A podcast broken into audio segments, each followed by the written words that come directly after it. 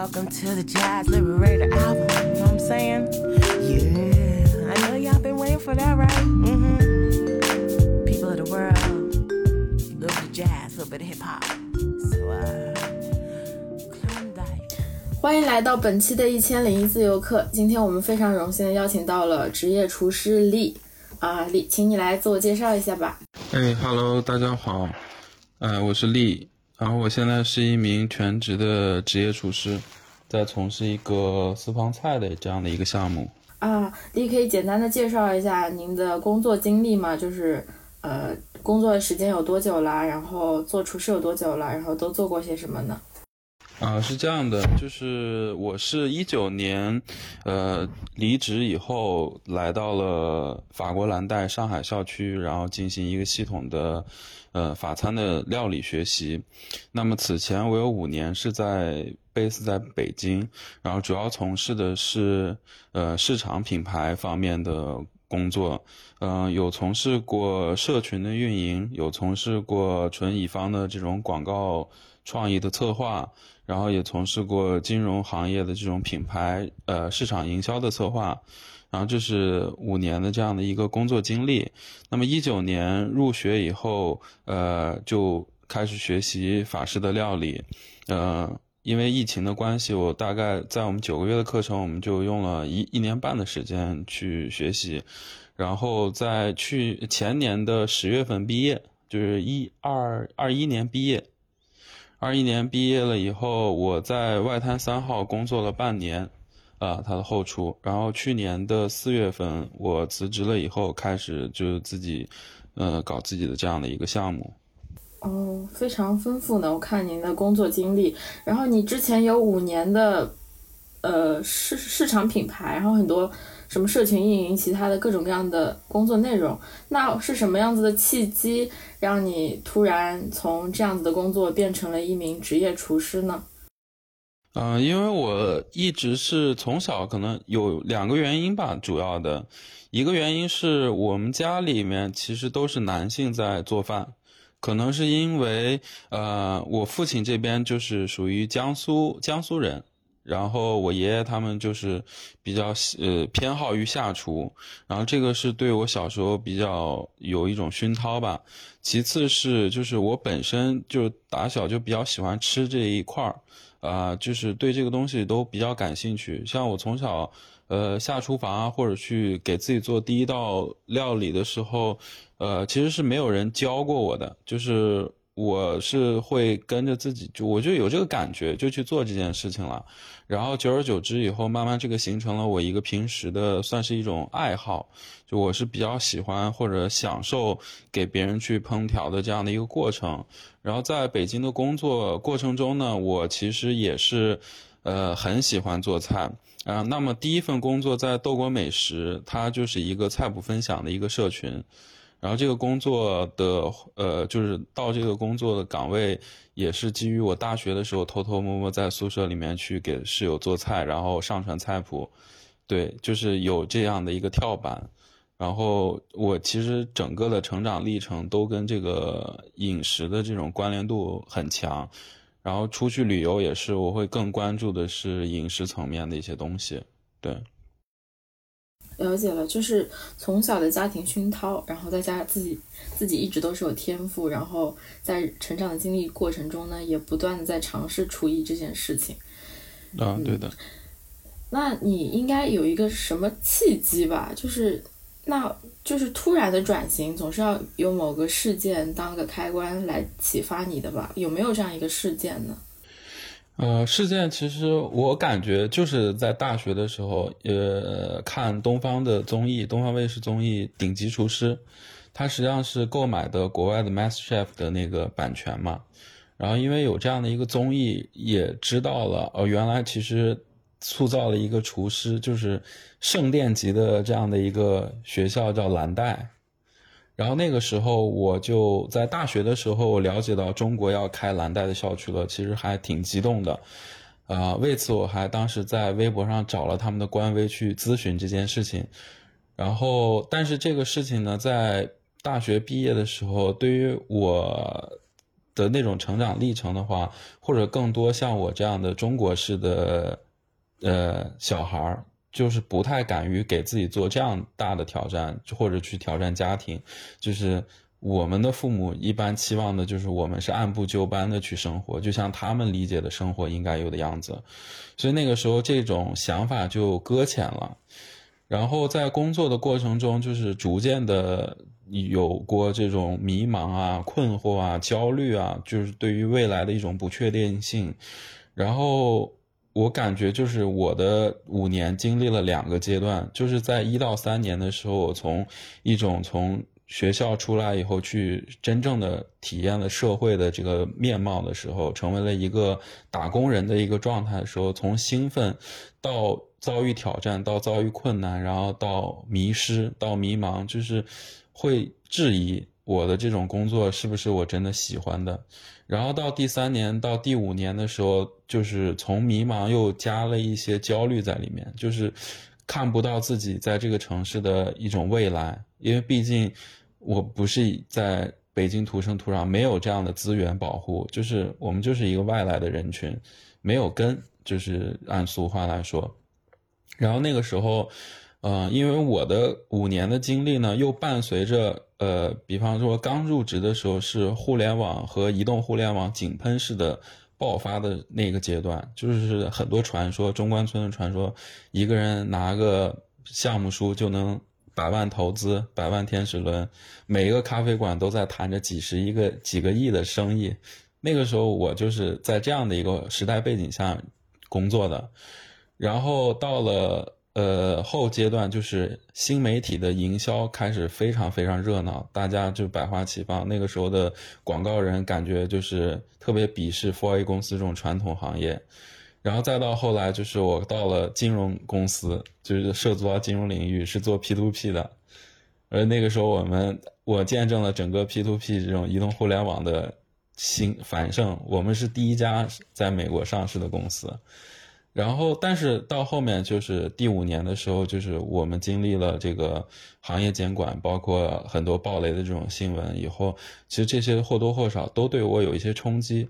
然后我这样经历了大概三个大的这种行业的这种变革了以后，对于我对这个城市的生活的理解，对于我个人职业规划的理解，其实，呃，我觉得都是有挺多的影响的。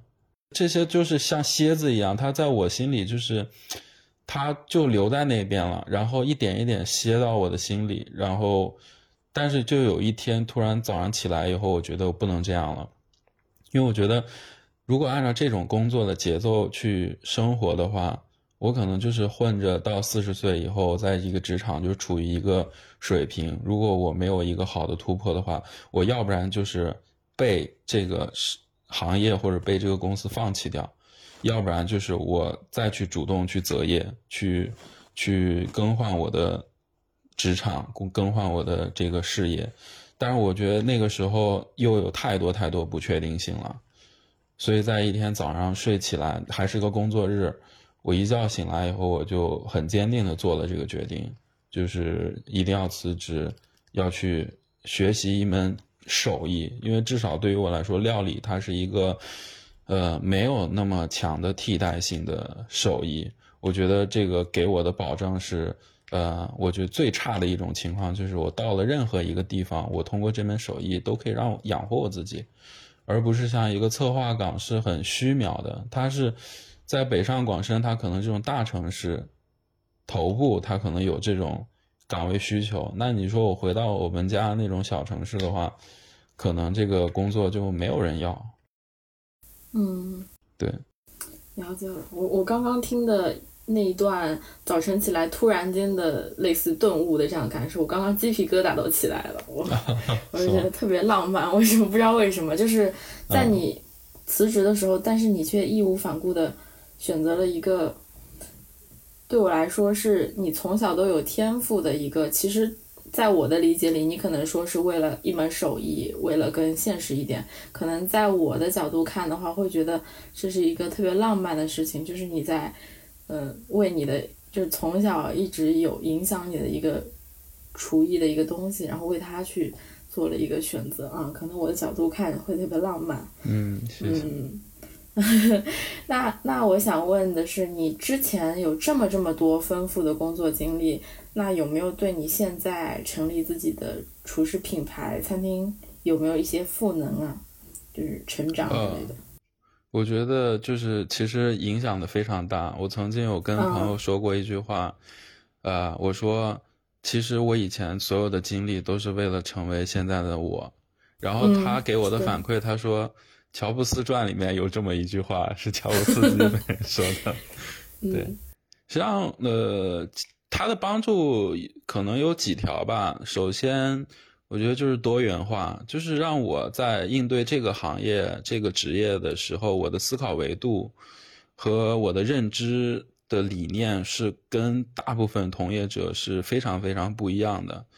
然后，其次是因为策划的这种工作，我们就更喜欢发散，然后我们不太会去固守已经别人告诉我们的一些经验道理，就是我们可以去挑战，可以去尝试更多的可能性。然后，这个在我的料理里面，我觉得帮助的就是我不喜欢去重复风格。我觉得那个不是料理，那个是系统化去完成的作业。我现在想做的事情，就是要一对一的能够做出非常符合食客本身他的呃性格特征也好，或者他的口味特质也好，我希望能做到这种。然后这个就是以前策划给我的一些感觉。然后在厨房里面的运行的这种呃任务管理啊。系统管理啊，其实是跟职场里面的这种是很相似的，就是厨师这个的行业，就是这个职业，在我真正从业以后，我会发现它其实是一个需要人非常非常高负荷能力的一个职业。就是简单的说，在后厨我们的工作，我们要通分为自我管理和协作管理。自我管理就是我自己的工作任务，我会分出来一二三四五六七八，然后它每一个事件会对应一个等级，其实就我们是有那个管理工具嘛，紧急且重要或者紧急不重要，对。然后协同管理呢，就是我在自己的任务之中的时候，我还要去协同别人的任务，就是。这个互相之间要有配合，比方说我们为客人去出一道菜的时候，我是完成这道菜的配菜的部分，别人是完成这道菜的主食材的处理部分。那他会给我一个 order，就是他说这个东西十分钟他会出来，我必须要配合他的这个节奏。那这个时候我就要在时间上去协同管理这个东西。那么。呃，在正常的餐厅的一个供餐的时间段里面，我们不是单一的再去处理这每一个每一个各项任务，我们是同时去分管很多个个体的动任务，所以这个就跟在公司里面，我觉得程序员的这种思维是非常非常对应我们这种能力的。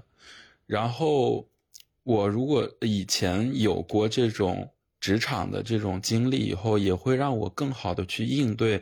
我们在后厨的时候，这种同事之间的人际关系，或者就是我的领导，我的直系的 chef，他会要求我去做某些事情，我会带着问题去做事情。就是我的视角是，为什么我的领导会规划到我们去处理这样的工作任务，而不是只是简单的 to do？就是我会去进一步思考是如何去让我们去做这件事情。嗯，然后其次就是。之前的经呃积累的很多经历，让我就是对于食物的理解，呃，我的个人感受就是会更加的深层次，而不是表面停留在，呃样貌或者说味道的呈现。我会更去考虑的是它的根源性，它所代表的一个地区文化，一个地区的食材的特色。他们的宗教会不会影响他们？他们的民族会不会影响他们？就是我会带有这些思考的逻辑去去处理，然后这个就是我刚才说的，我我现在做的这些事情，其实都跟我之前积累到的这些东西都是有因果关系的，我感觉是。嗯嗯。是的，是的，我我感受到了。那你在其中获得最多的是什么呢？是创新吗？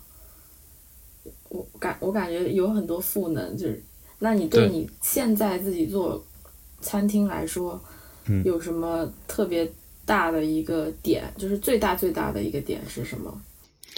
最大的点就是来源于我这个品牌叫做故，就是做故是，它是出自于成语“自我做故”，其实它的含义就是说，不要按照别人的思路或者说方式方法，要自己拓展、自己创新。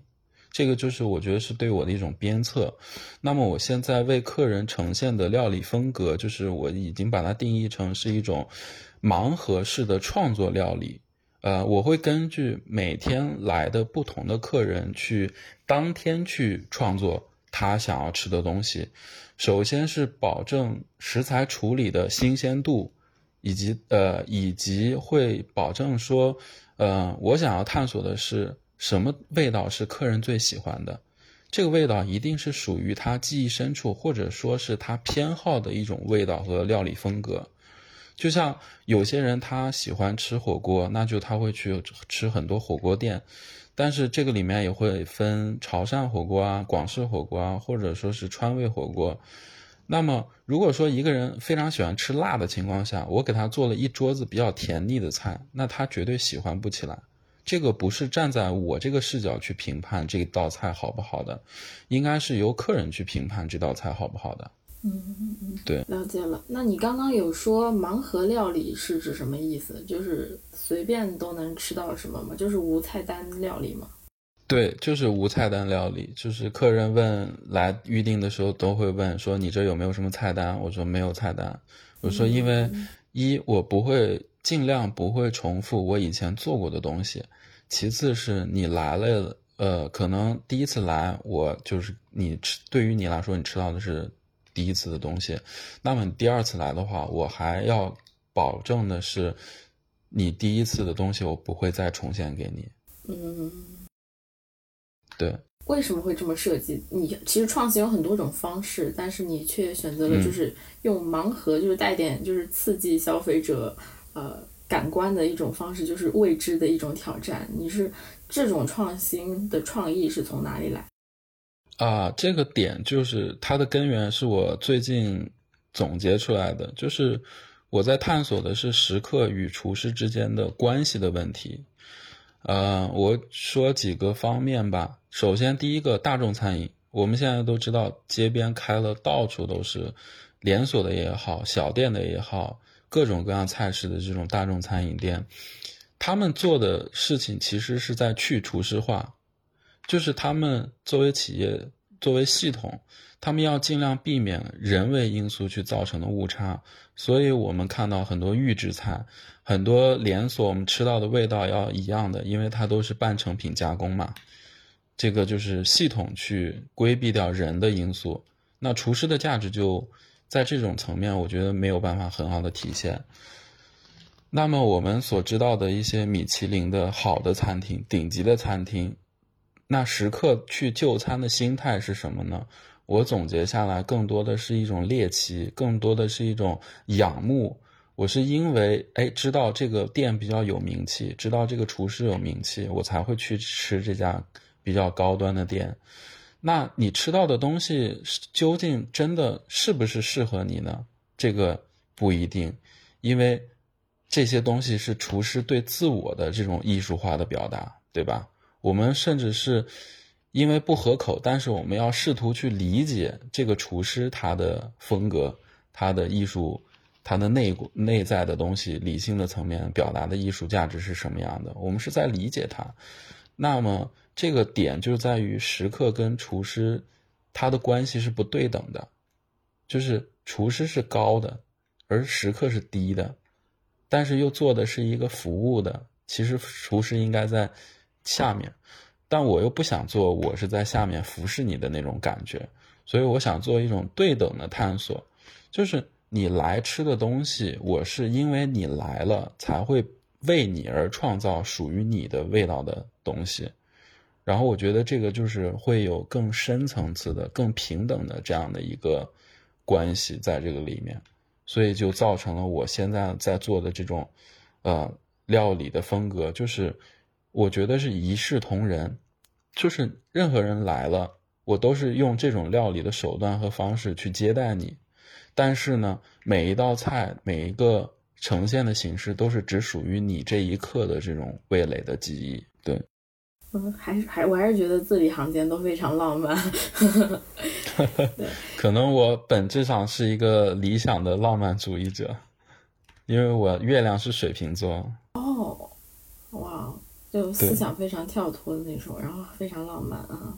但我听你刚刚讲的那些，其实我想到了之前我在网上读到的另一种解读，就是说有些人会觉得中国的文化里面为什么没有厨师崇拜？为什么感觉没有厨师会走到呃食客的面前跟他们介绍这道菜？就有另一种解读哈，就是他们会说，嗯，在中国的传统儒家的意识里面，会觉得脱离劳动是一种高级的或者是高级表现，就是一个人。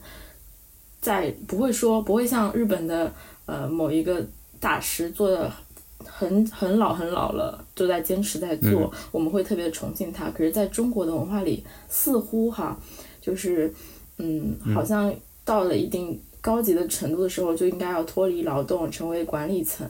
然后我就会从我自身的话，想对你问一个问题，就是你会为你的职业就是呃奋斗。终身到一线吗？还是你也会，呃，可能探索，你也在探索食客和厨师的平等关系，但你最后可能也会成为一个管理层，对对。你这个问题问的，就是我觉得是问的非常深，因为从打从做厨师就不是做厨师入学的那一天。首先，我在初级毕业的时候的我们的小结典礼的时候，我们 chef 就说了一句对我非常非常激励的话。他说：“我认为他就是天生的厨师。”然后我在，呃，我之前跟朋友在描绘过，就是说你的理，别人都问你的理想是什么，我说我没有什么特别大的理想，但是这个理想是一个非常具象的场景，就是我八十岁的时候。我在某一个小县城，可能是腾冲的一个小街街边，然后我在二层住着，一层就是我的小厨房。我每天出去买菜，然后朋就是来吃饭的人就等着我给他做这一餐饭。就是八十岁哦，我就说我八十岁的时候还能站在灶灶台后面为大家做菜，因为这个事情是我能做一辈子的。嗯，哇，对，哇，好浪漫！就我这个思维其实一点都不老板，就是。很多人都说了，说你你太不商业了。但是换句话来说，我觉得，就就又像刚才你说那个浪漫的点，我说，如果我也能以这种方式在上海，哪怕这个小屋子里面，我能做十年的饭，我觉得何尝不是一种很了不起的事情？对对对，没错。我就把一个职业做的非常的长久和终身，就是非常伟大的一件事情。嗯。那我问你下一个问题好了，就是你成立你的品牌之后，你的现在客户来源是什么？都有遇到过什么样比较特别的客客户吗？可以分享一下。嗯，就是客户的来源，最开始的话，呃，其实是我会主观的去参加一些青年的社群活动，然后通过这种方式去更多的接触一些陌生人嘛，然后。以把自己的身份抛出来，把自己做的事情抛出来，其实这就是一种比较呃有效或者说直接的这种广告方式。然后通过这样的吸引来第一批呃食客以后，然后通过他们去帮我宣传的这种转化，最后搭建了一个属于自己的这种私域流量。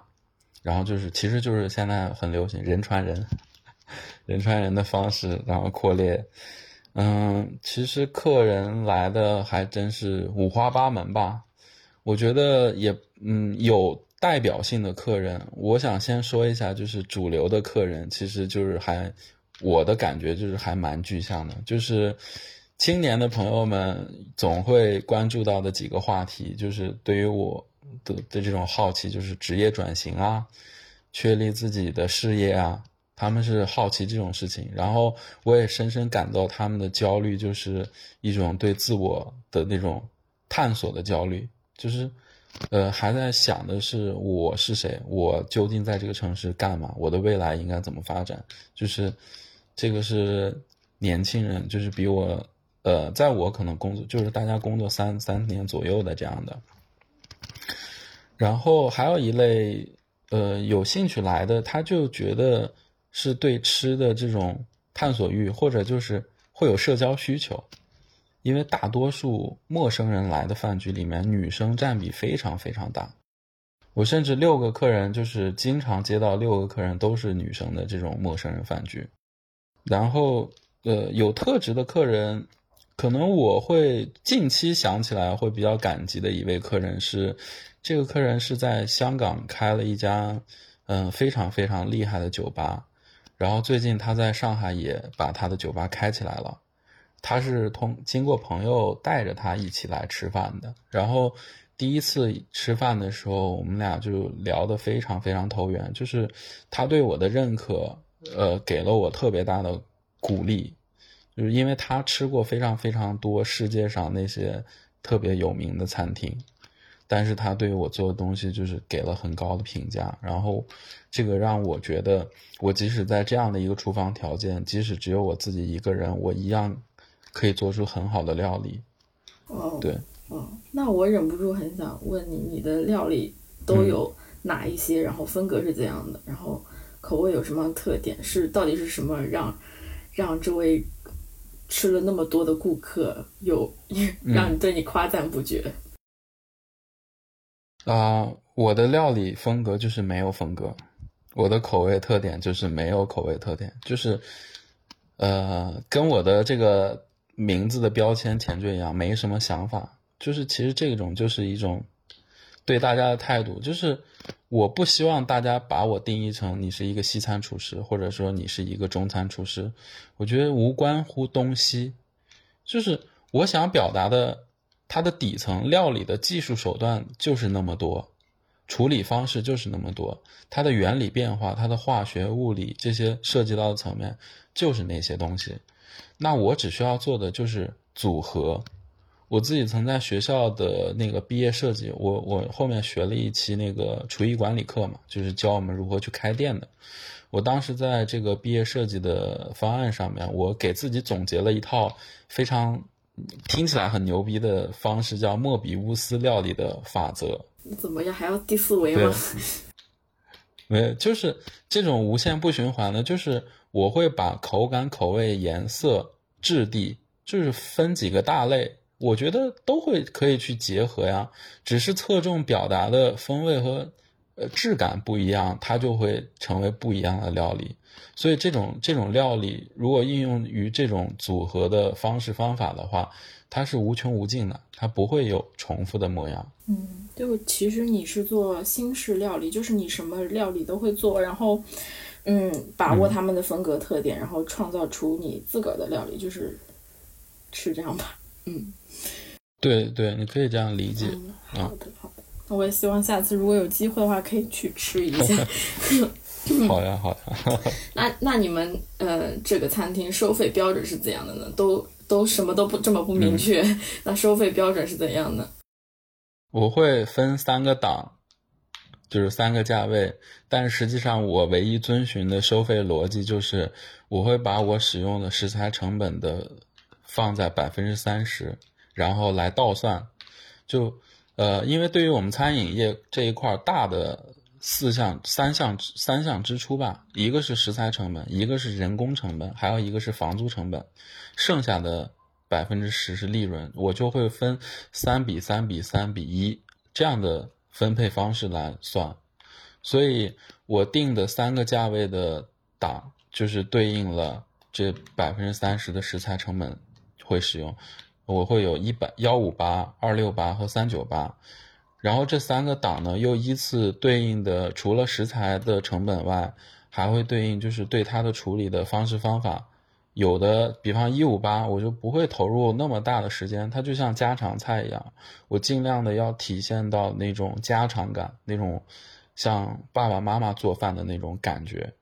然后二六八，我会用更多融合的方式去搞，就是我会想的是西方做一道菜是什么样的风格方式呃味道，那我套用到中国的食材里面能不能行？或者是中国的味道，我套用西方的一些处理的技术手段，能不能去呈现？这就是一些就是融合类的。然后三九八的就是我会让它更制式，除了在技术和食材的应用上，它会更好一点。然后其次就是技术手段，那可能会花更长的时间去处理一个食材，然后也会分餐制，这样每一个客人他吃到一样的菜。就是正经的这种法式料理的法餐厅可能会给大家提供到的这种上菜的服务，对。一般去你们餐厅人均消费是多少呀？呃，其实吃二六八一位的人会多一点，对，这个就是大家可能觉得更合适一些。嗯，好，那你现在呃，可以大概聊聊一下你的收入水平怎么样？然后你现在觉得满意吗？嗯。我现在就是温饱线水平，这个是我实话实说，嗯嗯就是我一个月大概的成本可能一万五上下吧，我可能现在一个月也就挣这么多，就是很多人都说啊，你这个不怎么挣钱，我说是不怎么挣钱，因为大大多数有很多情况下我不太计较这种成本，就是我本身也不是一个非常。精于计算的人，就是不太关注这个点。再加上我在这个阶段的，我更多觉得就像还是一种储备的阶段，就是我只想做我想做的东西，我不太去计较这个东西最后是不是能够挣很多钱。嗯，对。哇，那你这这么长时间以来，应该有一两年职业厨师以来，你现在？有什么特别大的感受吗？就是好的坏的都可以讲一讲。我觉得好的层面就是我更加接近于我自己，呃，就是我跳出了以前的那种生活模式，跳出了以前的工作带给我固有的对这个世界的认知以后，我反而觉得我活得更加的通透，就是。对于这个世界的 认识，呃，来的来源的知识信息会更多方面、更多维度，因为在以前的这种职场的生活工作里面，呃，相对来说大家的呃生活方式都比较的单一，其次是因为工作的局限性，然后接触到的方方面面。也比较单一，我可能那个时候被更多 push 到的都是互联网圈怎么样，广告圈怎么样，金融圈怎么样。但是当我走出来做这样职业厨师，我应对了不同各色各样的人以后，他们带给我的故事就是带给我更新鲜的信息。同时呢，我在自己做自己擅长并且真的喜欢的事情的时候。哎，我觉得这个其实才是在做我自己，而不是在做别人。这个我觉得是非常非常重要的一点，就是我们从小被灌输到太多的就是你应该像别人家的孩子怎么怎么样，你应该像谁谁谁怎么怎么样。其实这种方式都是在教育我们去如何成为别人，包括现在大家口中的成功，也是你看看谁挣了挣了多少钱，你看看谁拿了什么样的地位。其实都是对于别人的一种模仿，这也是为什么在做文化产业这一块，中国人大多数现在在吐槽的一个点都是，他就是抄袭，对吧？所以其实大家都没有在做自己，而我现在觉得最大的收获就是我在做我自己。嗯，这是成为厨师给你带来的是吗？对，然后这是好好的方面。坏的方面就是没有周末了，对于厨师是很残酷的事情，就是没有周末。当然，我可能以后也不会，呃，我觉得不会想要这样。我也是，我也会之后解决的方式，我会还是要把生活和工作要分开，要有生活的体验，要有周末去去度过。对，然后坏的还有就是。嗯，怎么说呢？就是颈椎吧，颈椎不太好，因为长时间要低头工作，然后再就是挣不上大钱，这个是我现在已经看到的比较比较怎么说呢？就是也接受了这样的一个结果，就是感觉按照我的这种思路方式方法去做，可能一辈子都挣不到大钱，这个是我已经妥协了的事情。啊，人生毕竟，哎，也该说大道理的话，就是 只能选一种吧。然后你选择的那种人生方式，对很多人来说都特别羡慕来着。是，就是大家说着羡慕，但是绝对不会走那条路的。对，也可以这么说。大多数人都是现实的。对，就会对一边就羡慕你、敬佩你，但很多人都很难这么去做。对，做不出这种。但我觉得以后，以后大家的物质。更发展，精神更富足的时候，可能会有更多的就是沉浸在各行各业的，然后这样的人，像你这样的人，嗯，肯定会越来越多，嗯，对。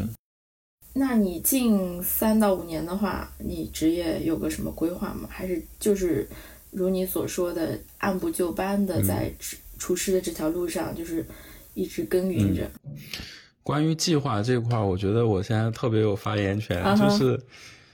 没有计划，因为 又来了。计划真的赶不上变化，这个是我实话实说。我曾经一度就是在我去年五月份租这个地方想要做私厨的时候，最开始的时候宏图伟志啊，我觉得我前面工作给我带来这么多能力，我可以一边去做私房菜，也可以去做自媒体啊，对不对？我还可以给人去做研发顾问，我又能干这儿又能干那儿，但最后。体验了一圈，发现你真正能够去投入的，只能是那样单向的一件事情。因为人的个体的精力和能力是局限的，对吧？我们的时间是公平的，每天就只能做这些事情，所以要把一件事情做好，就只能从一而终，因为没办法分配那么多精力。然后这种，你看，这个就是在我的计划之内，但是变化打破了这个计划。当我年前的时候，我决定就是今年五月份，等这边房子到期，我就想去成都真的开一个店，因为我看好那边的市场空间，以及它的各方面的成本会比较低，我觉得开起来会轻松一点。但是呢，在年后这个很多客人给我很多正向的反馈，以及还有人想要合作跟我在上海开店，这个又打破了我的计划。所以，索性我觉得就不要做计划了，我就认真的把我每一天应该做的事情做好。那我觉得好事就自然来。就是我的目标就是说，我可以把这个事情做一辈子，这个是我不变的一个大的方向、大的计划。但是三到五年，我觉得真的说不好。嗯嗯嗯，好，对谢谢。我，听的。听得特别的好，听得特别的爽，因为 我太能说了。对，没有没有，还可以。嗯，我问题基本上就问完了，然后你这边有什么想要补充的吗？我其实也没有，我就就是反正现在这种话题，我其实聊的蛮多的了。但是我觉得反正就想到哪儿是哪儿吧，这个东西就大家随缘。因为我我其实是现在。嗯，更多的去喜欢是大家线下的这种社交的聊天，这个是我一直比较喜欢的。对，嗯，很高兴听你说这些。然后我们今天的播客呢，差不多就到这里就结束了。好呀，好，好呀，谢谢。